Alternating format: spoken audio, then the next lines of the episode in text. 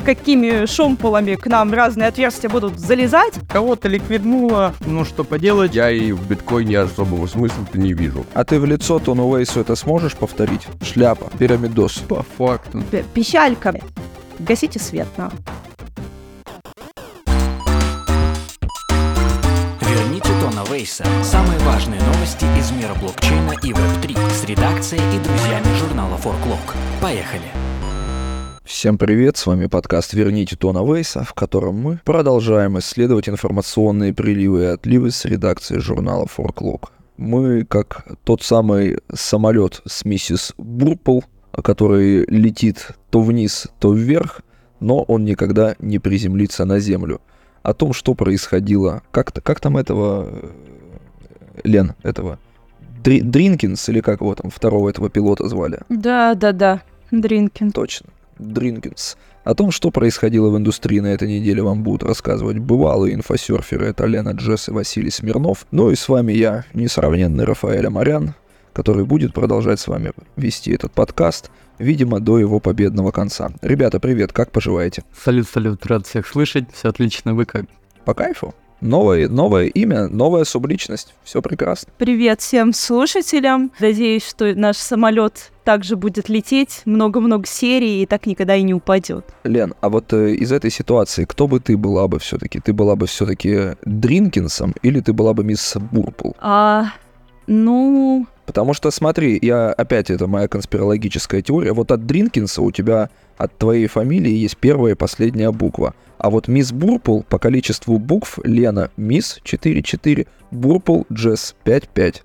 То есть вот я вот не могу разобраться. Конспирология пошла. Я бы была вот этой стюардессой, которая подносила им там попить. Ой, а вот это такая подруга. Точно по кайфу была прям. Она мне столько в моем... в пубертатном возрасте снилось. Просто ужас какой-то.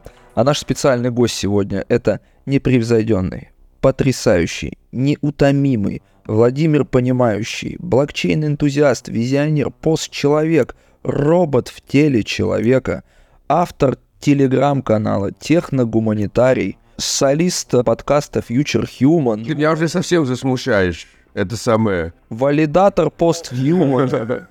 Просто великолепный человек. Что у тебя нового, Вова? Ну, во-первых, мне теперь придется всему этому соответствовать. Чтобы, чтобы, чтобы все оказалось правдой, мне придется всему соответствовать. Но ладно, на это я готов.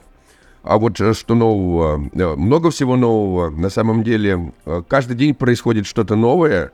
И э, надо конкретизировать, потому что э, каждый новый миг... Он э, приносит нам что-то интересное, чего раньше не было. Спасибо огромное, Вова, что сегодня ты с нами. Я вспомнил еще один твой титул. Это «Четвертый всадник постапокапитализма». Вот, присоединяйся, пожалуйста, к обсуждению новостей. Сегодня мы обсуждаем долгожданную коррекцию, которая уже почти отыграла, кстати, сезон альтов, критика Ordinals, проблемы веб три в Украине и планы на будущее. Начинаем. Вась, давай поговорим с тобой о коррекции. То, о чем так долго говорили большевики, все-таки случилось. На этой неделе произошла коррекция, которая, в принципе, довольно быстро отыгралась. Ты по этой просадке готовил материал.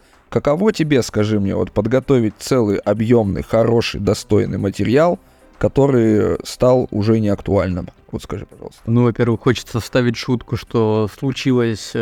не очень крутое пике, как бы на этой неделе, а во-вторых, ну да, материал, конечно, про просадку немножко грустно делать, но что, приходится. В чем суть? В принципе-то просадку народ долго ждал, рыночек готовился, много кто говорил, потому что если вот мы сейчас взглянем на такой отдаленный график немножечко биткоина, но он там с начала октября, в принципе, ой, начала ноября, конца октября, не останавливаясь, рос, но надо было притормозить, охладиться, так сказать. Семь недельных зеленых хороших полнотелых свечек, конечно. Да, да, при, примерно так и было, ну и, собственно, в начале недели это случилось. Кого-то ликвиднуло, ну что поделать. Аналитики, в принципе, говорят то, что это произошло на фоне публикации показателей занятости в США и... по уровню безработицы, которые оказались, в принципе, ниже, чем ожидалось в хорошем плане. Так что да, биткоин опустился ниже сорок один, а потом все-таки немножко отыграл падение, но так дальше и консолидировался, в принципе, в этом уровне, и, мне кажется, дальше стоит ждать затяжной флэт. То есть, так сказать, вот флаг у нас, да, образуется, там, получается, вот с таким вот большим, хорошим, славным древком, и он будет очень долгое время развиваться. Да, сейчас потихоньку, скорее всего, будет перетекать ликвидность э, вольты, точнее, она уже перетекает, э, потому что у нас там много фаворитов неожиданных и не очень оказалось на этой тоже неделе. Чуть попозже о них упомянем. Я из такого, знаешь, мне понравилась одна новость очень, что спровоцировали продажи смартфонов Saga из-за какого-то невероятно там щедрого аирдропа. И там даже впустили такую историю, которая очень распространена на отечественных маркетплейсах, мол, один товар в одни руки. Там э, история с, с этим, с, с этой сагой ржака, да, там, потому что за покупку этой саги обещали дроп токена какого-то, ну, щитка, который вырос недавно, и получается, ты покупаешь этот, эту сагу за шестьсот баксов, тебе дропаются токены на девятьсот, и там арбитражники вообще с ума посходили. Слушай, ну давай как бы мы от щитков к битку перейдем. Что по продолжению роста? Что эксперты говорят?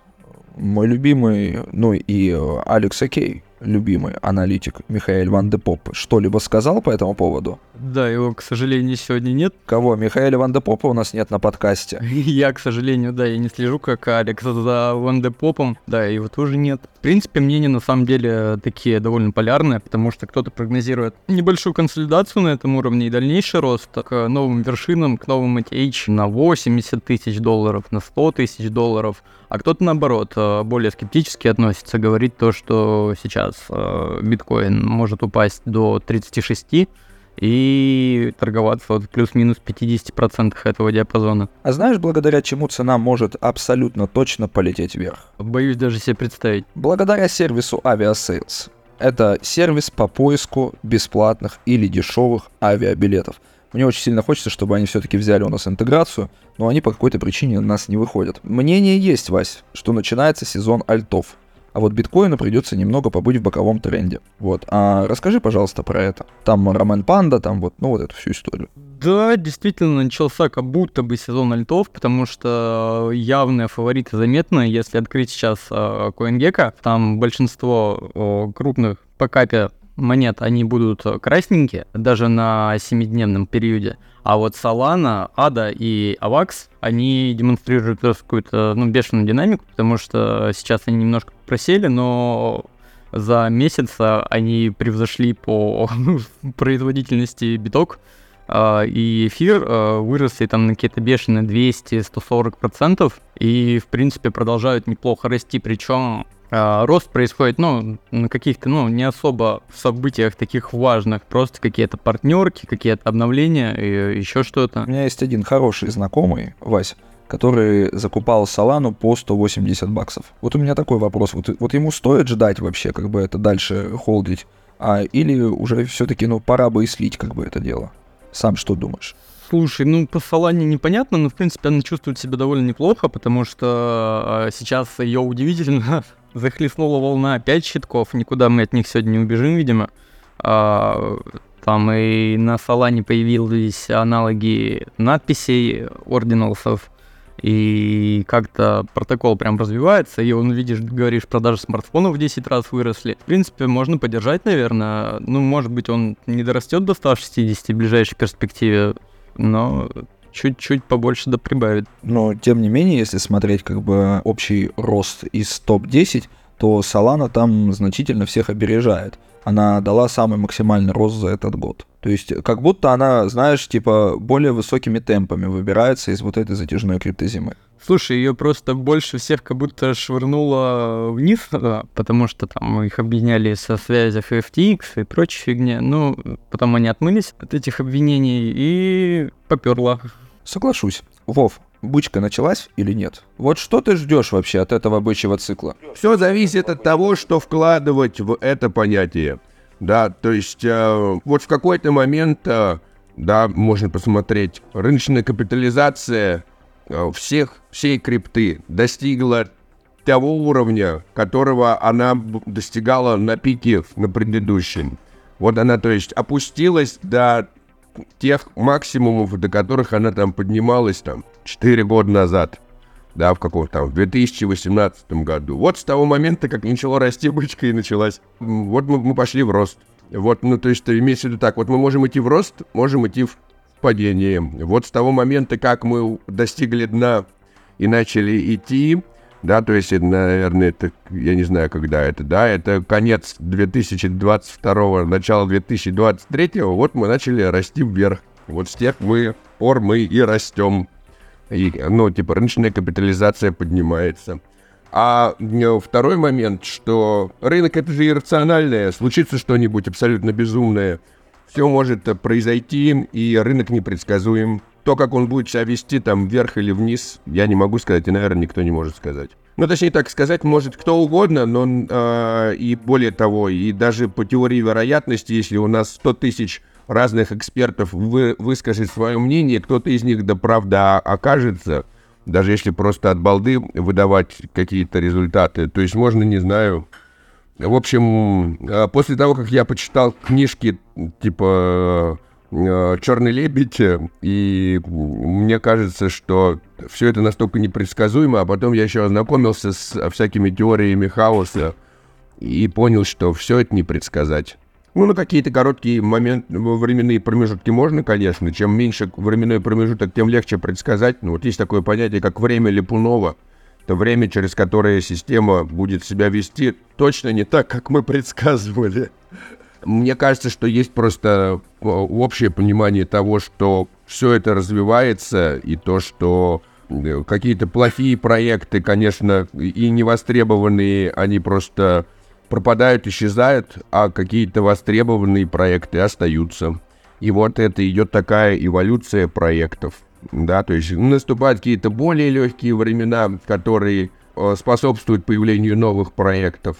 Потом наступают сложные времена, которые способствуют тому, что плохие проекты умирают, а хорошие проекты остаются. И вот мы в результате э, потом имеем опять много новых хороших, э, небольшое количество хороших проектов, которые породят еще какие-то проекты из себя.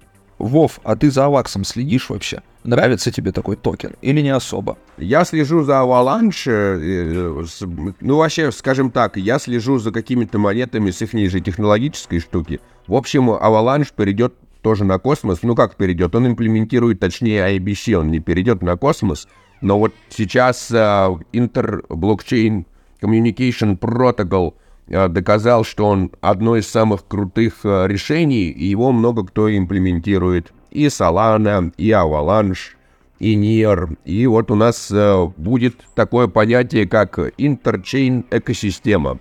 То есть вот если раньше у нас как это было непонятно, как вот так... Что значит космос экосистемы? Всем было непонятно. Это, то ли это про космос эс ди кей говорится, то ли это говорится про сам космос. А вот сейчас вырисовывается такой момент, что вот есть, значит, какие-то блокчейны, которые берут безопасность у Космос-хаба, например, такие как Нейтрон и Страйт. И вот это вот как раз и будет, наверное, в понимании космос-экосистемы. Да? Потом появляется у нас такое понятие, как ай би си-экосистема. Это экосистема блокчейнов с ай би си-протоколом, Inter-Blockchain Communication Protocol, которые смогут друг с другом связываться. И это вот будут, скорее всего, значит, какие-то вот космосовские, да, сеть, сетки. И вот будет, значит, такой интерчейн экосистема, где будет ForkLog, ниар, Avalanche, Ethereum, Cosmos. То есть э, мы плавно идем к тому, что мы хотели создать — интернет блокчейнов. И вот э, весь этот интернет блокчейнов, как наш интернет построен на разных протоколах типа ти си пи ай пи, да, там эйч ти ти пи эс, так далее. Э, Соответственно, веб три, да, вот интернет блокчейнов должен будет тоже построен быть на нескольких протоколах. Судя по всему, ай би си будет одним из основных а, протоколов для интернета блокчейнов. И вот Avalanche тоже имплементирует ай би си. Мы радуемся. Вот спасибо тебе за ответ, Вова. А вот скажи, вот ты же вот, ну, достаточно давно уже криптоэнтузиаст. С какого года? Ну, с две тысячи шестнадцатого я познакомился, с две тысячи семнадцатого вот я начал делать такие активные какие-то действия, то есть проводить какие-то встречи, что-то. А вот, ну, с Сатоши ты виделся когда-нибудь или нет? Ну, он, как бы он же в каждом из нас. Uh-huh. Мы же все, каждый из нас это... Сатоши Накамото, он распределен по каждому, кто хоть раз использовал биткоин. И вот в, в ком-то Сатоши Накамото больше, в ком-то Сатоши Накамото меньше. Ну, мы про этого, про человека, как бы, ну, который это, ну, вот, человек, вот, который вот... Может быть, он тоже, кстати, робот в теле человека был, как ты. Молодой человек, да. Гражданин Накамото. Что бы я сейчас ни сказал, все равно это не засчитается за правду. Да, то есть я, я же могу сказать, что я это Сатоши Накамото, но кто же мне поверит? Вот. А с другой стороны, как бы кто бы ни сказал, что он Сатоши Накамото, никто же им не поверит. По большому счету, да. И вот это самый и есть большой плюс биткоина, да, отсутствие того человека, от которого все зависит, скажем так, да. Вот этим мне, кстати, вот Космос и нравится, потому что там вот тоже такая же ситуация, только... Если у биткоина просто и э, фаундер, скажем так, исчез, и нету, да, никакого руководящего органа, то в космосе фаундеры поссорились, и тоже нет никакого руководящего органа. Милые бронятся, только тешатся. Мы тоже все космос очень сильно любим. Вась, а вот расскажи про историю вот тринадцать лет с момента исчезновения Сатоши Накамото. Вот э, скажи, пожалуйста, он сам исчез или ему помогли? Да кто же его знает-то? Ну, как будто бы его неожиданно похитили, складывается такое ощущение, потому что, да, тринадцать лет назад, двенадцатого декабря две тысячи десятого года, он публикует свой последний пост на форуме Bitcoin Talk, в котором рассказывает э, о новых элементах управления для дос-защиты, в принципе. Рассказывает, э, выкладывает э, код в открытый доступ, и на этом исчезает навсегда, в принципе, из сети. С этого момента он нигде не появлялся под своим ником, по крайней мере, Сатоши, как он себя назвал. И примерно, вот, наверное, лет пять сообщество уже празднует этот день, как какой-то... Отмечает этот день, вспоминает, вспоминает Сатоши, так же вот как, как день публикации вайтпейпера или пицца-день. Такой традиция эта штука обросла, как будто бы у биткоина уже, вот знаешь... появляются свои праздники. Пицца Дэй, день рождения. Это в сообществах нормальная история, как бы. Какое сообщество, такой и праздник. Вот, допустим, было раньше, да, сообщество людей, верующих и любящих, там, не знаю, там, яблоки, например. Сделали они себе праздник. Яблочный спас. Все, вот празднуют, пожалуйста. Просто верующие, которые яблочки не любили, вот начали там день там Святой Троицы там отмечать, допустим. То есть, а, а вот сообщество криптоэнтузиастов взяли и зарядили себе праздник. Вот биткоин, пицца, да и баннуться. Прикинь вообще. Чувак десять тысяч, э, как его лазло там, да, его там, десять тысяч биткоинов за пиццу заплатил. Обалдеть можно вообще. А вот скажи, а вот, пожалуйста, вот, а какой бы праздник еще бы ты устроил бы, но который не празднует сообщество сейчас? Достижение сто тысяч долларов, наверное. А как бы ты его назвал, типа? Ну, вроде там Lazy Eye Day, там что-нибудь такое, или как-то по-другому. сто Day. Да, точно. Я, я, я теперь все, мы за тобой крепим, короче, всю эту историю теперь, Вася. Теперь, как только у нас это происходит, да, мы внедряем этот праздник. Организуем, да. Представляешь? У тебя ребятишки, внучки, правнуки будут когда-нибудь э, смотреть на свои балансы в своих там леджерах, там, или, может, не леджерах, уже на кошелечке. Каждый дарит друг другу щиткоины. Ну, как, как, как обычное дело, то есть, вот, подходит, подходит к тебе и говорит, а мне сегодня задали в школе написать там смарт-контракт, допустим, или там три, три щитка купить надо. Скинь, скинь на продленку, допустим. И ты запомнишься в их сердцах как дедушка, который придумал этот праздник. Представляешь, как здорово вообще. Ничего себе. А кто вот придумал Рождество, кто придумал Новый год? Да, это давай к Вове, кстати. Вот Вова, мне кажется, отлично ответит на этот вопрос. Оно само придумалось. Ну, имеется в виду так. На самом деле же все праздники, которые, они же, грубо говоря, эволюционно созданы. То есть э, те, кто выживал и праздновал, они продолжали праздновать и передавать знания об этих праздниках. А вот э, иногда какие-то праздники появлялись, а потом какая-то вот группа людей их праздновала, праздновала, а потом она вымирала по какой-то причине. И как бы мы не знаем теперь об этих праздниках. Назови топ три умерших праздника, по-твоему. Э, ну, на самом деле, я не могу создать такой топ. Мне непонятны критерии оценки этих праздников, да, но я думаю, что они связаны с цивилизациями вымершими, да, там всякими, там, шумерскими, индейскими, да, мы знаем, что там индейцев празднуют, которые вот были там э, жестко загеноцидены, или как это правильно сказать? Ущемленные, ущемленные. Уничтоженные и так далее. Но, скажем так, мы, например, свидетели того, что вот кто из нас есть, например, там тридцать плюс, да, кто еще в совке успел родиться, то, может быть, могут вспомнить, что в Советском Союзе были какие-то одни праздники, а потом их перестали праздновать, их заменили на какие-то другие праздники. Да, то есть, скажем так, все эти праздники, они создаются и празднуются сообществами.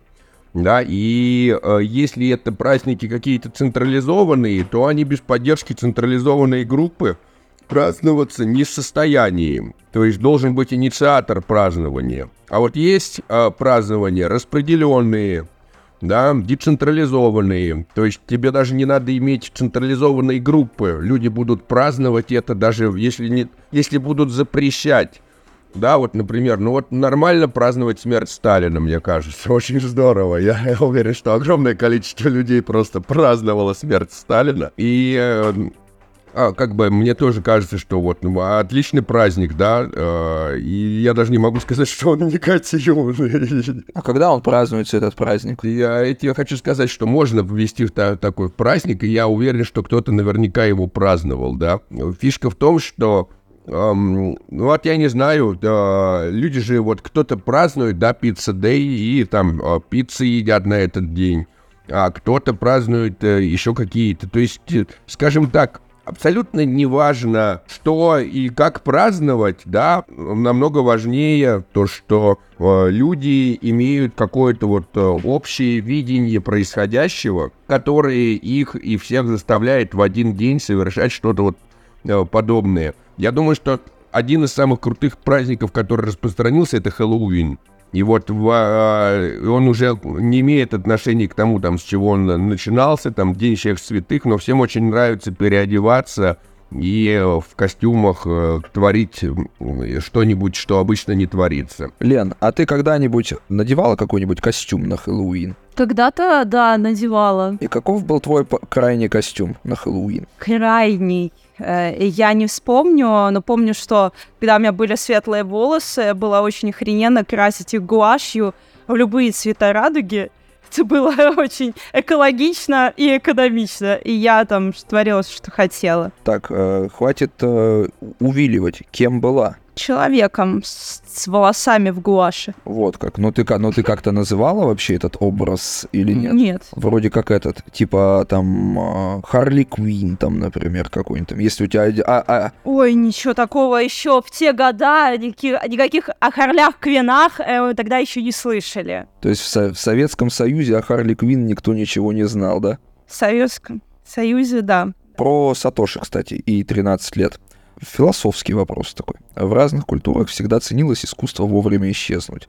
Например, великий китайский мудрец Лао Цзы ушел на Запад, оставив свое учение о Дао начальнику таможни.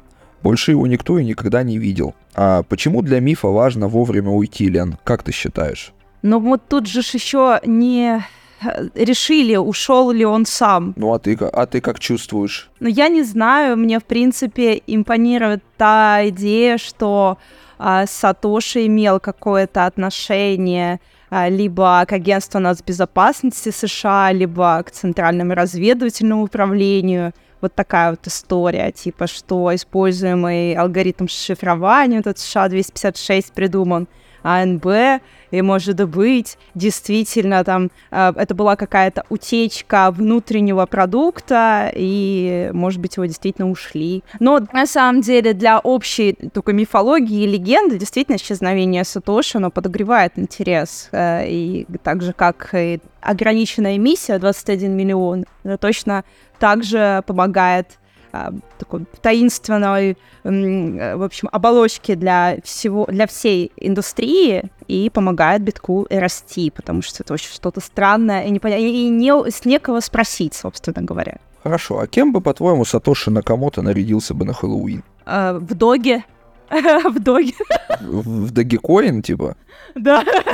Забавно. Не знаю, Бутерина, блядь, не знаю, Сэма Бэнкмана Фрида, в любого какого-нибудь такого кислотного персонажа. Хэллоуин же подразумевает, что ты надеваешь страшные какие-то одеяния, ага, что-то ага. такое пугающее, отталкивающее, чтобы, типа, тебя нечисть приняла за своего. Поэтому Сэм Бэнкман Фрид, по-моему, как самая главная нечисть последнего года. Я думаю, что в этом году это был бы его костюм. Мне кажется, что он бы оделся бы в костюм Proof of Stake. Мне кажется, что для создателя битка это, наверное, одно из самых страшных вообще, что может произойти. Вася, как по-твоему вообще, в кого бы он нарядился? Слушай, вот судя по последним трендам, он бы нарядился в биткоин-надписи, потому что там вообще страх ага. с ними происходит. О, кстати, Вася, у нас тут какой-то этот обратный сексизм произошел. Почему я тебя не спросил вообще? Ты мне расскажи, пожалуйста, а ты вообще на Хэллоуин наряжался кем-нибудь или нет? Нет, нет, не наряжался никогда, такой, знаешь. В душе православный человек, поэтому нет, спасибо. Ну, тыквенный спас не отмечаешь, то есть? Тыквенный спас не отмечаю. Ладно, хорошо. А что там с биткоин-надписями, кстати? Почему он такой там нехороший какой-то? Потому что на неделе биткоин-надписи внесли на национальную базу данных уязвимостей США. Звучит вроде страшно, но на самом деле вся история началась с твиттер-срача, как неудивительно. А, суть в чем? А, вышел биткоин-разработчик, выкатил, точнее, биткоин-разработчик а, Люк Дэш-младший, который еще с биткоин-кора, огромный тред в Твиттере, или уже в X, как он сейчас называется, и заявил то, что существует некая уязвимость в надписи, и конкретно в формате би эр си двадцать, которая позволяет встраивать больше объема данных в транзакцию, тем самым засоряя и заспамляя э, сеть первой криптовалюты. Он там сказал много умных слов, привел очень много строчек кода, которые я сейчас пересказывать не буду, но вот суть вкратце в этом. Потом вышел другой биткоин-разработчик, он тоже подтвердил эти слова и сказал, что это вообще, ну, эксплойт, и как бы это надо удалять, потому что, ну, этим могут воспользоваться злоумышленники, и сеть, собственно, не выдержит перегрузки данными, которые туда могут загрузить потенциально. И там прям такой нормальный срач разгорелся, потому что пришла, при, при, пришли суши, нет, самураи Wallet, и обвинили этого Люка Дэша в том, что он цензурирует транзакции на своем майнинг-пуле как раз-таки с этими ординалами и надписями и прочими новыми протокольными штуками на биткоине. И, в общем, обвинили его в централизации протокола и так далее. И после этого уже как раз-таки на основании заявления этого Люка Дэша биткоин-надписи внесли в национальную базу данных уязвимости США. Не знаю, насколько вообще это авторитетный список, но тем не менее на них обратили внимание, как минимум. Это всегда, понимаешь, это называется на карандашик взяли. Список есть. Слушай, ну, как по мне, да, это, ну, если честно, какой-то, ну, излишний хайп вообще вот из этих биткоин-надписей. Вот, возможно, конечно, там года через три, через четыре, там, я буду сидеть и говорить, биткоин-надписи, это вообще, блин, это обалденная тема вообще. Надо было брать. Надо было брать вообще Ordinals, блять, вообще, это просто, что за тема это вообще. Вот, как с этими, с криптопанками, знаешь, было от вот этого, от Lava Labs. Такая же, может быть, история будет. Ладно, я, я честно, как бы, я не буду себе брать ни в коем случае, как бы... Да и не надо. Не по той причине, что там денег нету, не по той причине, что этих денег жалко. Честно, не вижу никакого практического смысла и применения ко всему этому. Слушай, ну там находят всякие прикольные лазейки. Я прошу прощения, то есть в криптопанках ты видишь практическое применение? Да ни в коем случае, ты чё? Банк, шляпа, пирамидос. По факту. Но, в принципе, он все равно на хайпе, эти ординалы. А ты, подожди, подожди, вот он, вот он. Вот у нас тут вроде как это возникает, то есть, ну вот, нечто вроде вот какой-то дискуссии. А вот, э, Вов, а ты видишь смысл в биткоин-надписях? Нравится тебе? Сказать зло Но имейте в виду так, с точки зрения технологии, я и в биткоине особого смысла-то не вижу. А в космосе? Ну не-не, имейте в виду так, нам нужно цифровое золото, нам нужно что-то, что очень медленно перемещается, чего много не напечатать, ну вот такое что-то, что сложно добыть, ну вот какая-то единица измерения. Да, вот, ну вот биткоин как раз отлично подходит, да, ну то есть... Не, должна, не должна быть единица измерения и обладать еще каким-то дополнительным функционалом, кроме того, чтобы измерять. Мы вот не должны, ну вот есть вот миллиметр, да, вот это единица измерения какая-то. Но вот если рассматривать того с точки зрения, что нам надо что-то, в чем надо исчислять, и мы не хотим ничего исчислять в долларе, вот у биткоина...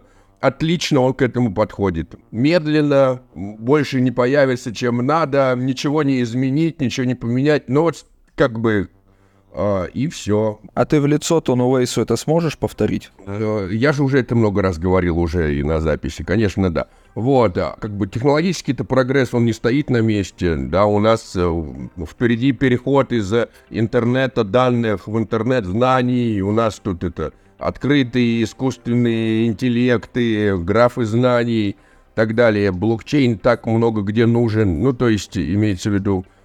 Э, вот если мы говорили же э, про всякие... Ну, как бы... Друзья, Сатоши Накамото тринадцать лет назад пропал там, да? Ну, вы что уже? две тысячи двадцать третий год. Сейчас скорости развития технологий такие, что мама не горюй. Ну, то есть... Биткоин крутая штука с точки зрения из, из, измерения, да, исчисления ценности. Ну вот и все. Им, а к чему он еще? Все, по, по всем остальным показателям, мне кажется, есть настолько интересные технологические решения. Вот космос, например. Ну, да, как один из фронтиров. Ну вот похвали как-нибудь космос, пожалуйста. А, ну, можно бесконечно долго космос хвалить, потому что он бесплатный, open-source-ный. Он доступен всем, он permissionless. Каждый может использовать Cosmos эс ди кей для своих личных нужд, создавать любые блокчейны, запускать любые блокчейны, коннектиться с любыми другими блокчейнами и реализовать любые свои потребности. Вот что вам захочется, то можно и придумать. Это же так прекрасно. То есть вот э, люди такие ходят, говорят: «О, где мне найти работу? О, как мне там что-то устроиться?» А не надо искать себе работу и не надо куда устраиваться. Вон идите, запустите свой блокчейн. Будет, будете создателем блокчейна. Слушай, извини за похабщину, а надписи на космосе можно запустить? А можно что угодно. То есть понятие вот, есть понятие Cosmos эс ди кей, Software Developer Kit. Да, то есть такой чемоданчик для разработчика. Вот что захочется, все можно запустить. Вот можно все сделать. Супер гибкие модули, которые можно там выстраивать, перестраивать, как вам захочется. Что угодно можно. Вот сейчас самое интересное, что происходит, это там имплементация Interchain эн эф ти. Когда я могу эн эф ти передавать из одной сети в другой, и столько это сейчас геймификации породит. Целый огромный сектор. Будем в игрухи. Вот это просто чудо, на мой взгляд. Вот такие технологии нам нужны. И мы сейчас, кстати, переходим ко второму блоку, где мы обсудим, как эти технологии могут или не могут применяться в мире.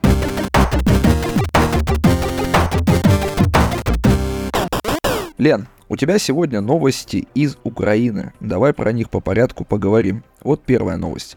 Минцифра Украины указала на основные проблемы развития веб три в стране. Что за проблемы? Можешь ли ты нам об этом поведать? А могу. А Минцифра продвигает свой альтернативный законопроект о налогообложении криптоопераций и на фоне этого проводит разные исследования рынка, что, какие потребности там существуют, что мешает.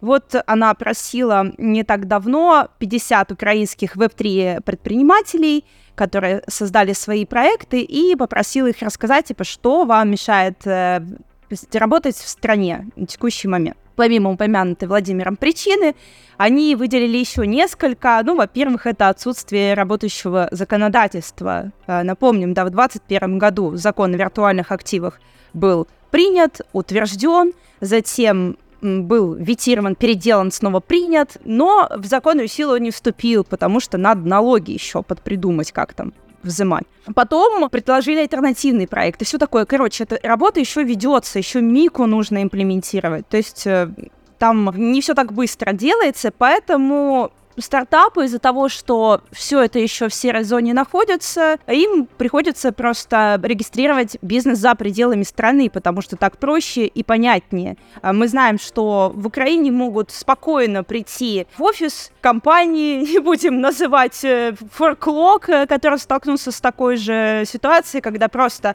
приходят маски-шоу, в офис ни хрена не объясняют, а ты уже потом постфактум должен доказывать свою легитимность, что ты э, делаешь все ок, и там ничего не моешь, и все такое прочее.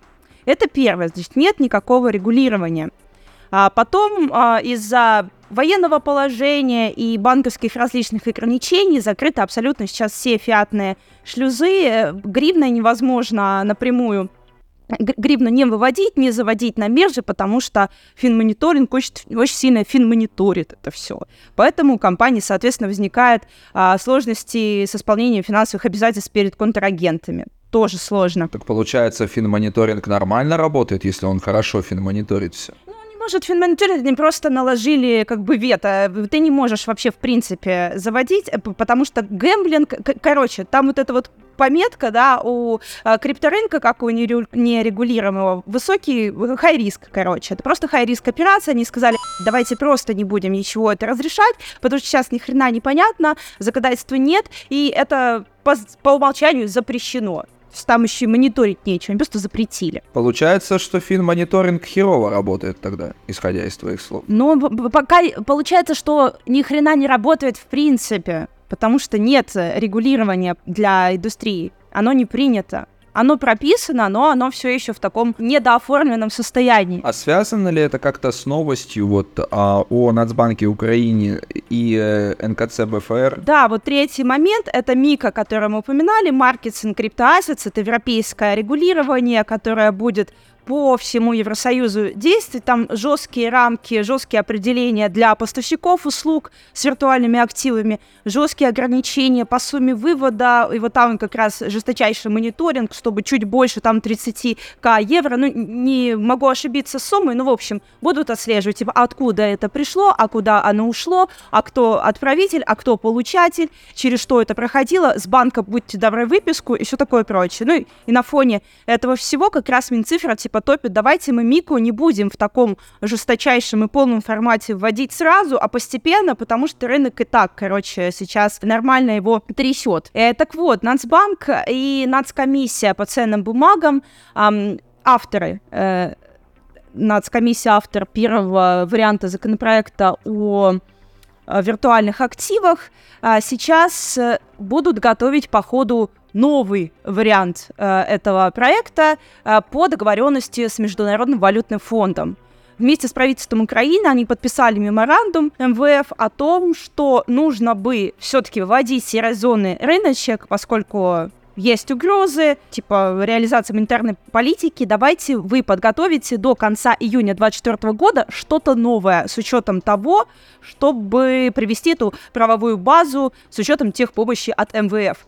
И здесь получается, что Минцифра может пролететь со своим охрененно облегченным вариантом законодательства, которое, за которое она и топит, где будет постепенно расти налоговая ставка, где будут на десять лет отложены для части компаний возможность там, регистрации, то есть консультационные услуги можно будет оказывать без того, чтобы в реестр вступать официальных компаний. Вот. И где Минцифра хочет, в принципе, взять на себя роль регулятора, это может снова перейти под вот эти вот тяжелые, неповоротливые государственные ведомства с ценными бумагами, банки, вот эти свои ручки туда запустить.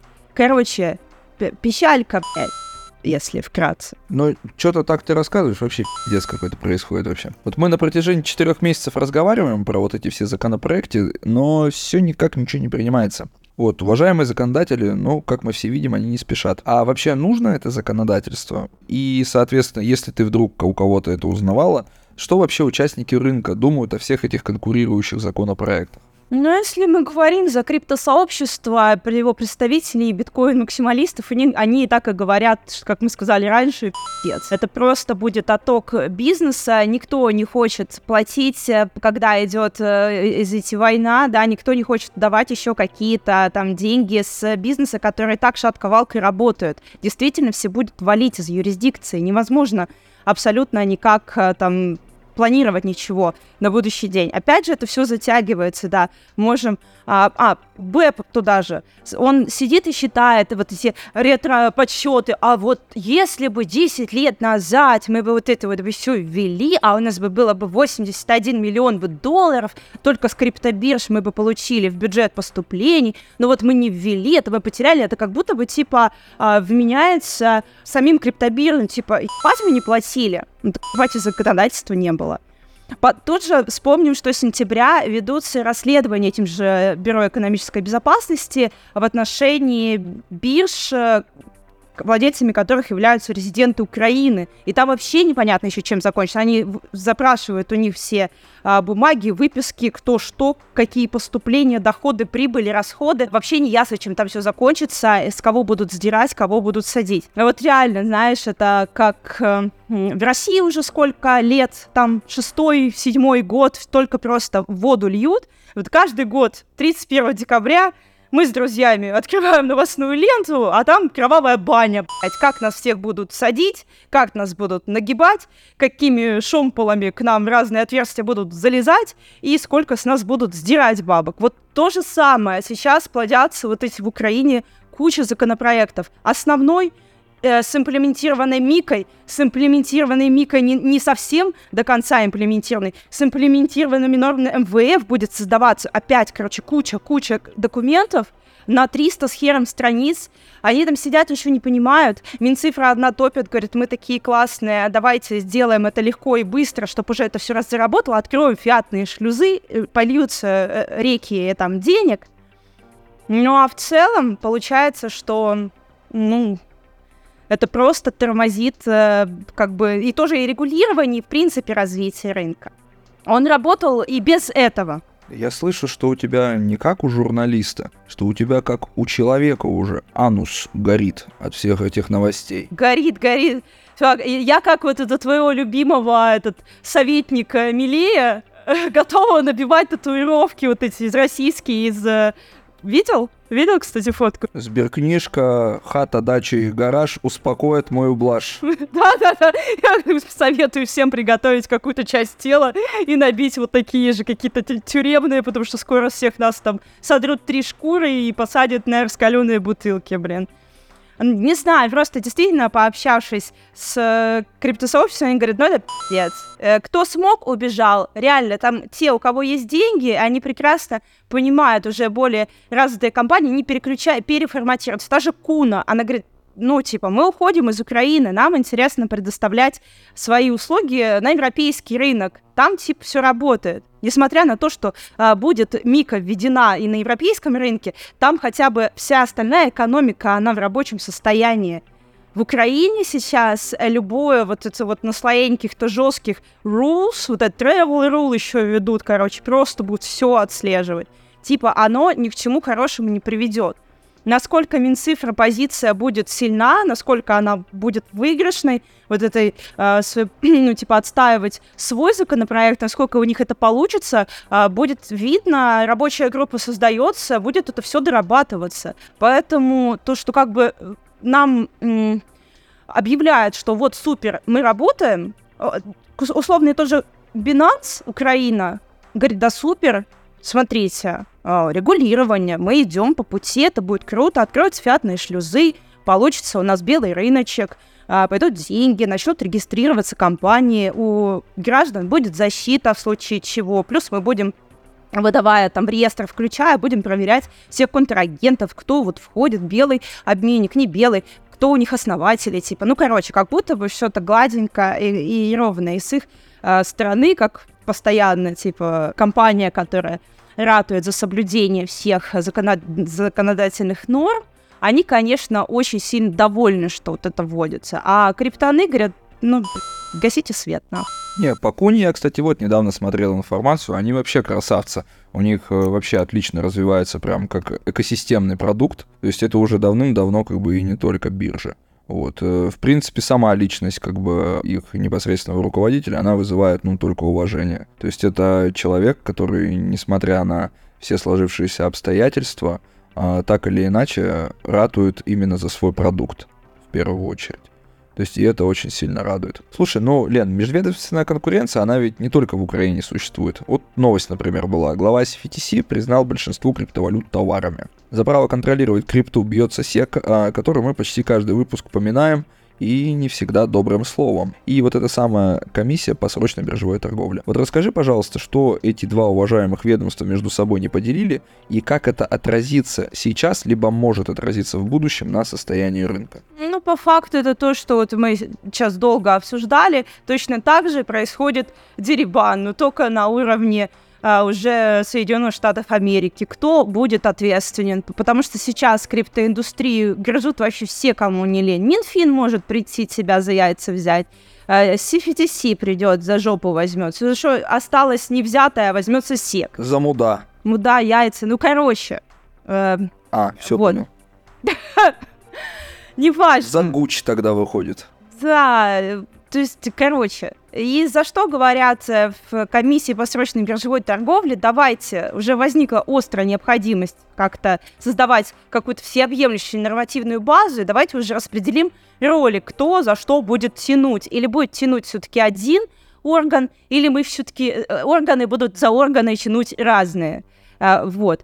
Типа, все он отсылается, типа, и глава на то, что должен Конгресс как бы разрабатывать э, вот эту вот всю концепцию, к- что отдать в ведомство одна, в сек, что отдать в ведомство комиссии по, по срочной биржевой торговле и так далее. Типа, все, опять же, прикрываются тем, что надо защищать несчастных тупых хоббиков, которые несут туда бабки, куча скама, куча мошенничества, э, все. Ну, а, а по факту всем очень интересно, что огромное аккумулируются деньги криптоиндустрии.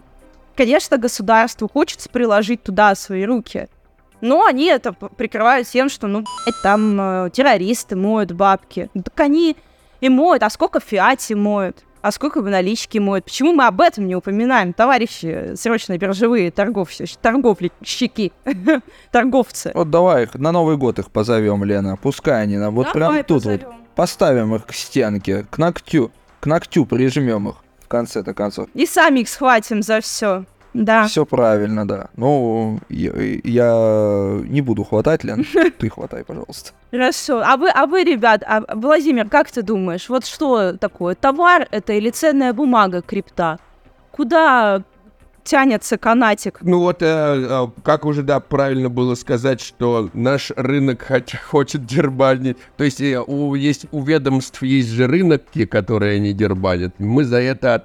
От... отвечаем, мы за это отвечаем. Какое-то там ведомство сидит, говорит, так, а давайте признаем, а мы министерство игрушек, и мы вот должны налоги снимать с игр. А в крипту же используют в играх, да, давайте, значит, это игры, значит, да, а мы там министерство еще чего-то там, давайте признаем крипту еще чем-то, чтобы и нам тоже что-то досталось. Вот, ну, каждый раз, когда крипта растет, крипта хорошая, ее надо регулировать, каждый раз, когда крипта падает, крипта это пузырь, и, и, и как бы, и мне, и все, все время так долго было, но если бы крипту можно было бы регулировать, ее бы давно уже регулировали, а, так как а, крипту нельзя регулировать, а, а они все бездельники, эти регуляторы, они же ничего не хотят делать, что такое регулировать крипту. Это типа, чуваки, ну-ка объясните нам, как, как вы нам будете платить деньги. И как нам сделать это максимально, чтобы вам легко было платить нам деньги за то, что мы ничего не делаем. Вот. Все регуляторы, которые есть, они реально, ну, типа... бессмысленные, от них только хуже. И то, что они выдумывают, что якобы можно сделать что-то лучше, и при появлении регуляторов либо будет как-то там что-то кому-то легче, все это вилами по воде, и это все выдумки. Самое лучшее, когда как раз никакой регуляции нету, вот, нету когда-то третьей стороны.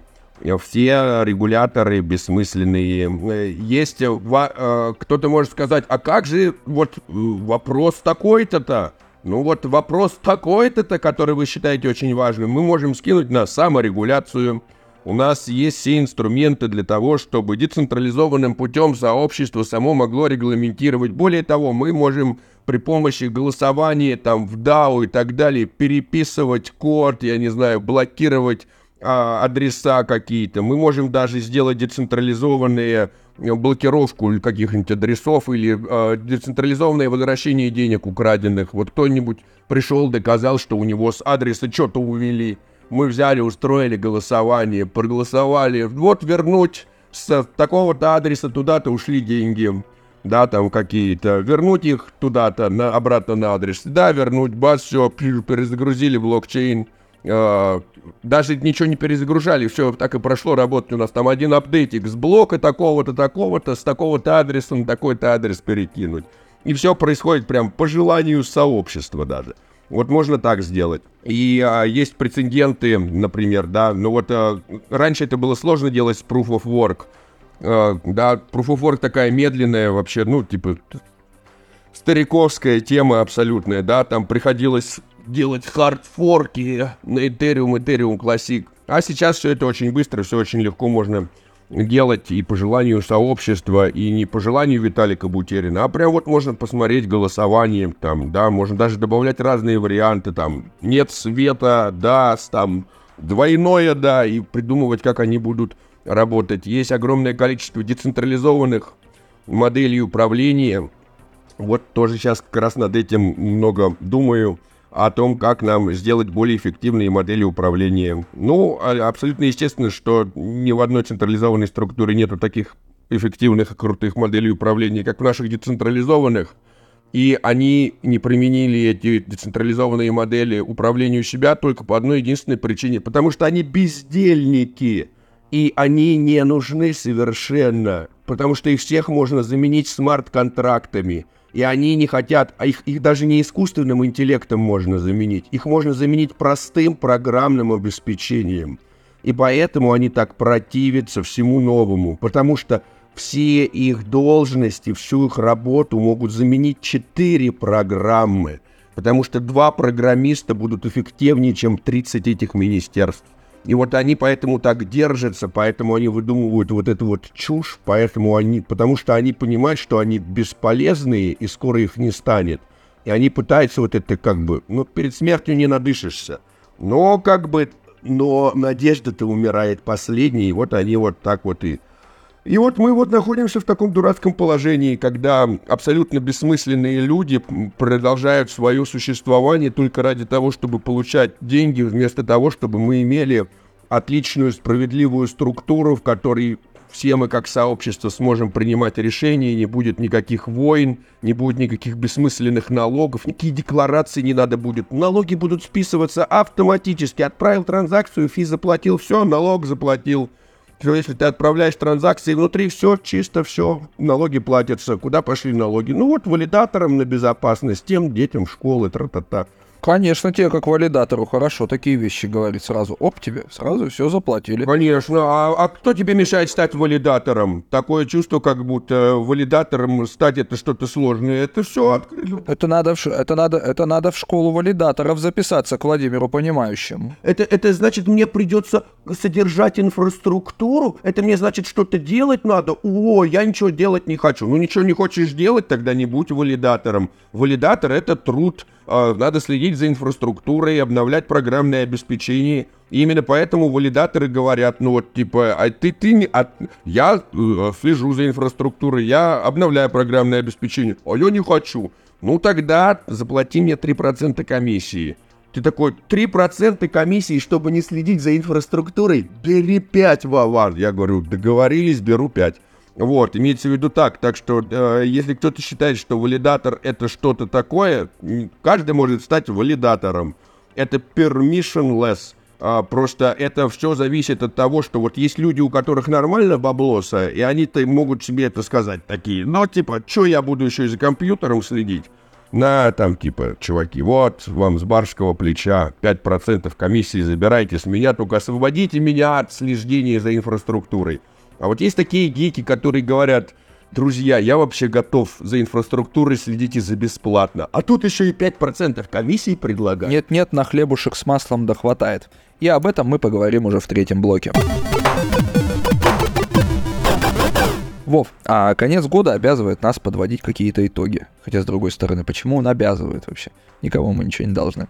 Слушай, а довольно удобно, что есть календарная дата, которую можно под это дело приспособить. Вот расскажи, какой был этот год для тебя, как для технооптимиста, участника кучи проектов и энтузиаста. Вот начнем с того, что тебя в этом году разочаровало в блокчейне, искусственном интеллекте, да и в технологической сфере в целом.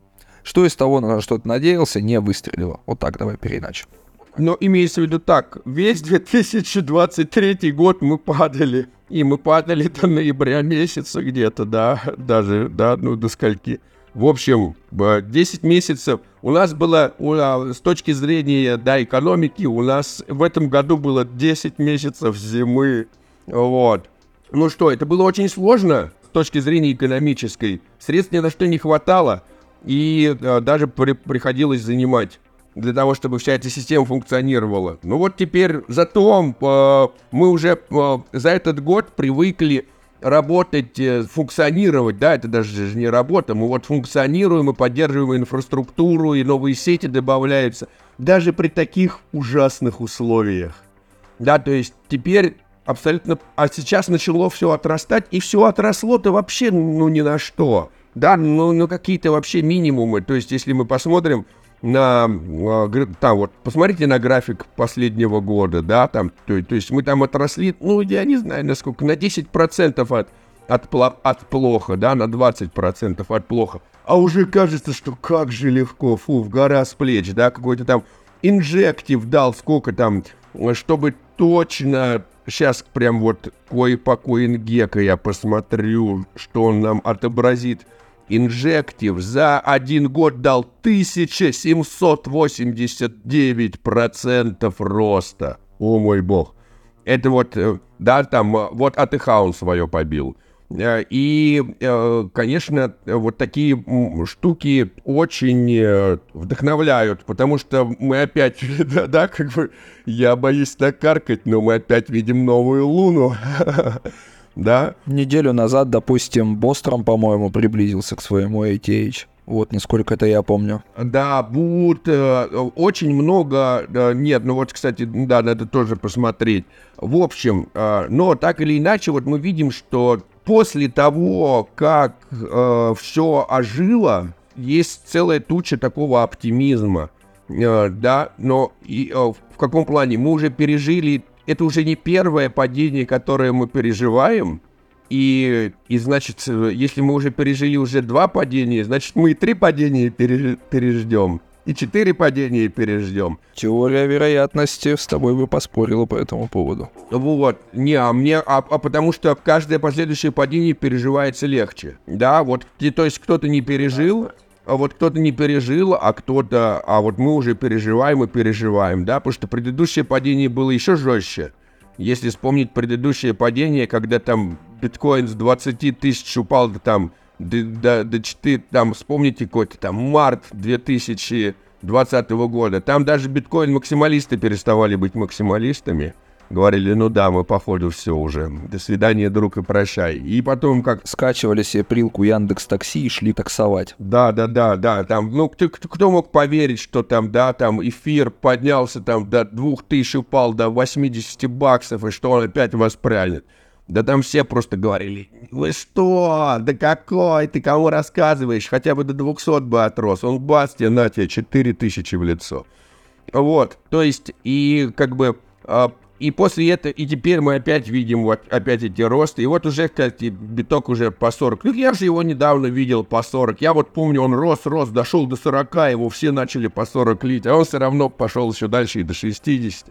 И теперь уже настолько после всего этого э, думаешь, да плевать вообще на эти рынки, э, плевать на все эти цены, как бы это настолько все иррационально и безумно. Но э, теперь наша э, структура работает даже при самых худших показателях рынка. А если мы при худших показателях рынка функционируем, значит, мы и при всех остальных будем функционировать, и хуже уже не будет. Если так все будет продолжаться, то у нас будут средства, чтобы поставить себе кибернетические руки и ноги, и крылья. Да-да-да, я, я бы сказал так, что не только кибернетические, да, вот если кто-то очень сильно боится кибернетических там рук и ног, у нас есть регенеративная медицина, генная инженерия. Мы вырастим вам новые руки и новые ноги из ваших же клеточек, возьмем ваши стволовые клеточки, да, то есть, да, все это приносит огромное количество оптимизма, что все, что мы делаем, оно нас ведет в какую-то э, вечность, да, э, э, есть у бесконечности начало, нет у бесконечности конца, вот мы в начале бесконечности. Прекрасно. Слушай, давай под конец этого подкаста дай нам, пожалуйста, три прогноза на этот год и одно пожелание для всех читателей ForkLog. Ну и уже, получается, слушателей, потому что, как ни крути, но весь этот год мы выходили в формате подкастов. Да, ну, наверное, первое, что этот год будет полон геймфая. Геймфай будет рулить везде, и вообще геймификация — это что-то, что захватит огромное количество всего. То есть и будут появляться, это, это не будет такой там play to earn, это будет э, превращение в, в игру, да, добавление игровых каких-то моментов во все то, что мы делаем, чтобы это было интересно делать. Это будет, э, и это уже происходит там и с образованием и так далее, и сейчас это будет в секторе криптоэкономики. Это вот первое, на что нужно, наверное, обращать внимание.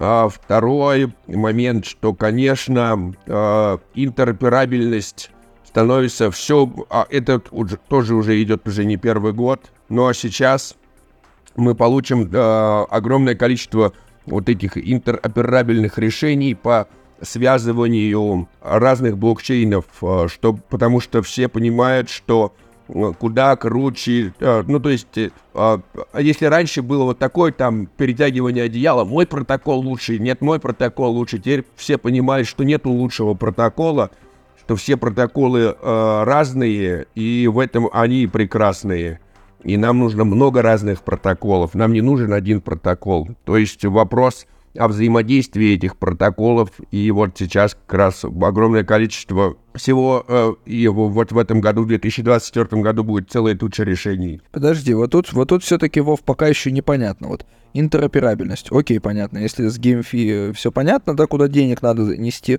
неси туда, где тебе нравится играть, и где э, команда не это, не скам-мастера. А с интероперабельностью это значит, что будет появляться больше, э, э, еще больше решений для того, чтобы вы могли одни средства в, дру- в другие сети перекидывать, чтобы у вас не было проблем. И это касается тоже и GameFi, и Interchain эн эф ти.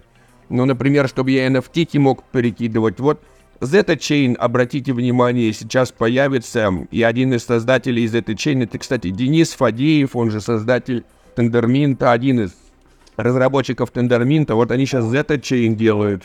Mm-hmm. Так, и третий, третий прогноз. Третий прогноз. Ой, я боюсь с ним поторопиться, но, наверное, а может быть, и не, уже и не, не боюсь поторопиться, что у нас будет очень большое количество внимания перейдет на управление, потому что у нас уже показали многие протоколы свою экономическую состоятельность, и, например, вот такие, как...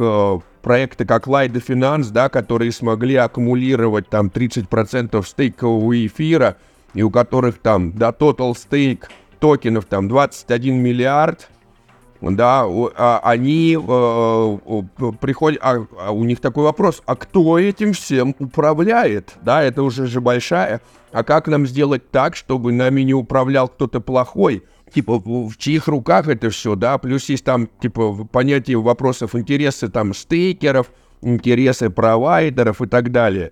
То есть, э, после того, как у нас удовлетворен наш экономический вопрос, после того, как, ну, типа, все нормально, вроде бабок хватает, есть что пожрать, детей есть накормить.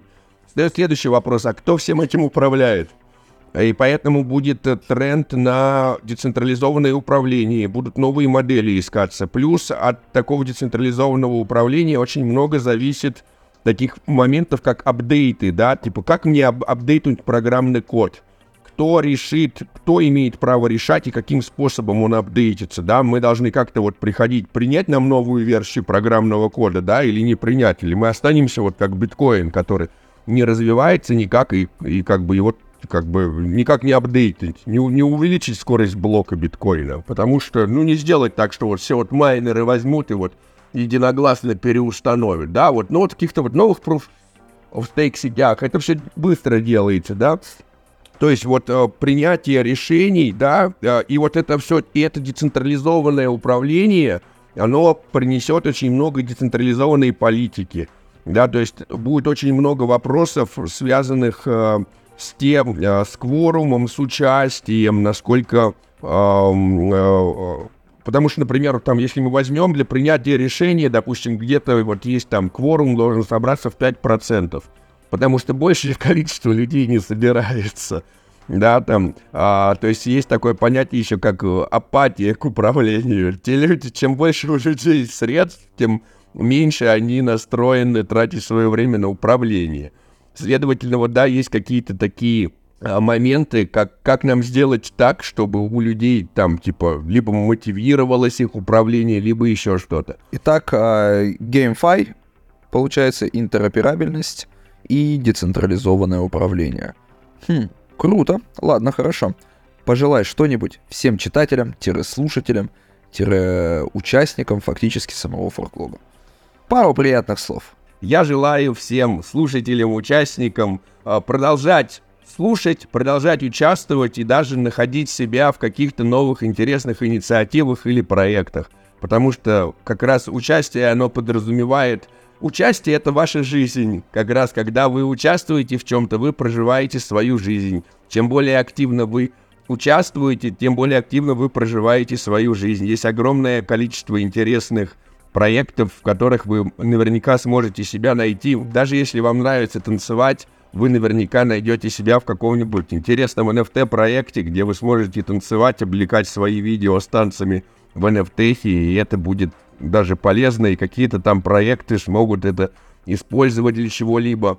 Главное — найти себя в цифровом мире, и тогда тот момент, когда цифровой мир начнет удовлетворять ваши потребности, вам будет все равно на то, что происходит в материальном мире, и это такое счастье.